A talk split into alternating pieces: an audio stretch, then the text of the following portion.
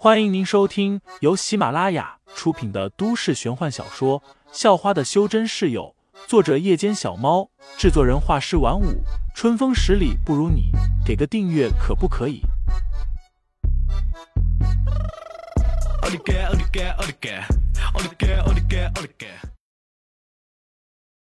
第七十三章取灵脉下，只是杨青桐也没办法。他的第一人选其实是那个神秘少年，第二人选则是绿道上遇到的那个废材，只是第三人选。但第一人选不知所踪，他找黑狗查也没查到任何消息。第二人选这段时间也没出现过了。唉，烦死了！想着想着，杨青桐在床上打起了滚。另一头，地铁穿过一个个站点。很快便到了下南区的终点站。废材带着肖韵出了地铁站，转了一趟公交车，又沿着旧铁路走了一段，便来到了小山头前。在满月之下，整座小山头微微泛着朦胧的白光，显得有些幽静且神秘。山上还偶尔传来几声鸟叫，至于各种昆虫的叫声，则是没停过。一来到。废材就感受到了那股扑面而来的灵气。前段时间他一直跑步来在这修炼，对这里已经有种熟悉的感觉。等了这么久，终于等到这一天了。望着延伸向山顶的石阶，废材感叹道。很快，两人爬上了山顶。嗯嗯。忽然，才刚上到山顶的两人，听见了一阵叫声：“尼玛！”废材差点骂了出来，在这座神圣的、有着灵脉的山上，竟然有情侣在激战。不过，一想到自己也带着萧韵上来，要是骂出声，肯定也会被误解，于是只好忍着了。随后，两人静静的坐在山上，等待着十二点整的到来。至于那对情侣，竟然一直激战到了十一点多离开。听得废材和肖韵两人脸都通红了。废材，你有没有觉得这个场景有些似曾相识？肖韵忽然开口说道：“哪个场景？刚才下面小山坡上的场景吗？”废材问道。“不是。”肖韵白了废材一眼。“我是说，我们一起坐在月亮下的场景。”听肖韵这么一说。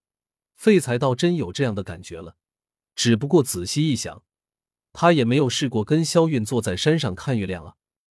而那种似曾相识的感觉，似乎距离现在已经很久远了。虽然似曾相识，却又恍若隔世。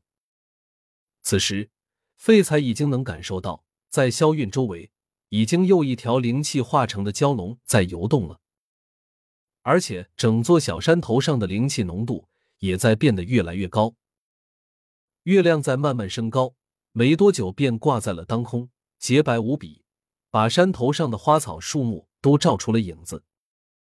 时间悄然流逝，很快便到了十二点整。这一瞬间，废材明显感觉到这片天地不一样了，就像是有什么沉睡的东西醒了过来，整座小山头都充满了一种生机。通过灵石的感应。废材甚至觉得一些花草的生长速度都变快了，这是好事儿。这是一种预兆，预示着潜藏在虚空中的灵脉苏醒了，而且是彻底苏醒了。废材赶紧从口袋里拿出寻灵木，把寻灵木戴在了萧韵的脖子上。通灵者寻灵木，还有至阴至阳的月圆之夜，一切都齐全了。这一刻，废材的心跳猛地加速了起来。灵脉这种东西真的太难得了，特别是在这个时代更是难得。修真世界已经没落，灵气已经枯竭，绝大部分的灵脉也早就枯竭了。待会要是出现什么异象，你不用害怕。这一刻，废材握住了萧韵的双手，他需要带着寻灵木的萧韵把灵脉引出来，随后用一缕真气缠住灵脉。强行让灵脉与自己产生联系，这样他便能随时沟通灵脉，灵脉也会一直潜在虚空，跟随着他，源源不断的提供灵气。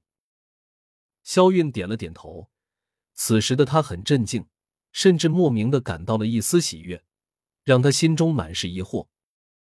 就在废材的话音落下之时，一条银白色的蛟龙忽然从虚空钻了出来，接着便在萧韵身旁游动了起来。灵气化龙，竟然是如此明显的灵气化龙，明显到肉眼都可以看见。废材几乎是一惊，他是第一次看到这么真实的灵气化龙。而萧韵则是哗了一声，但不知道为何，他并不感到惊讶或者震撼。那一声哗，仅仅是感叹灵气化龙的好看。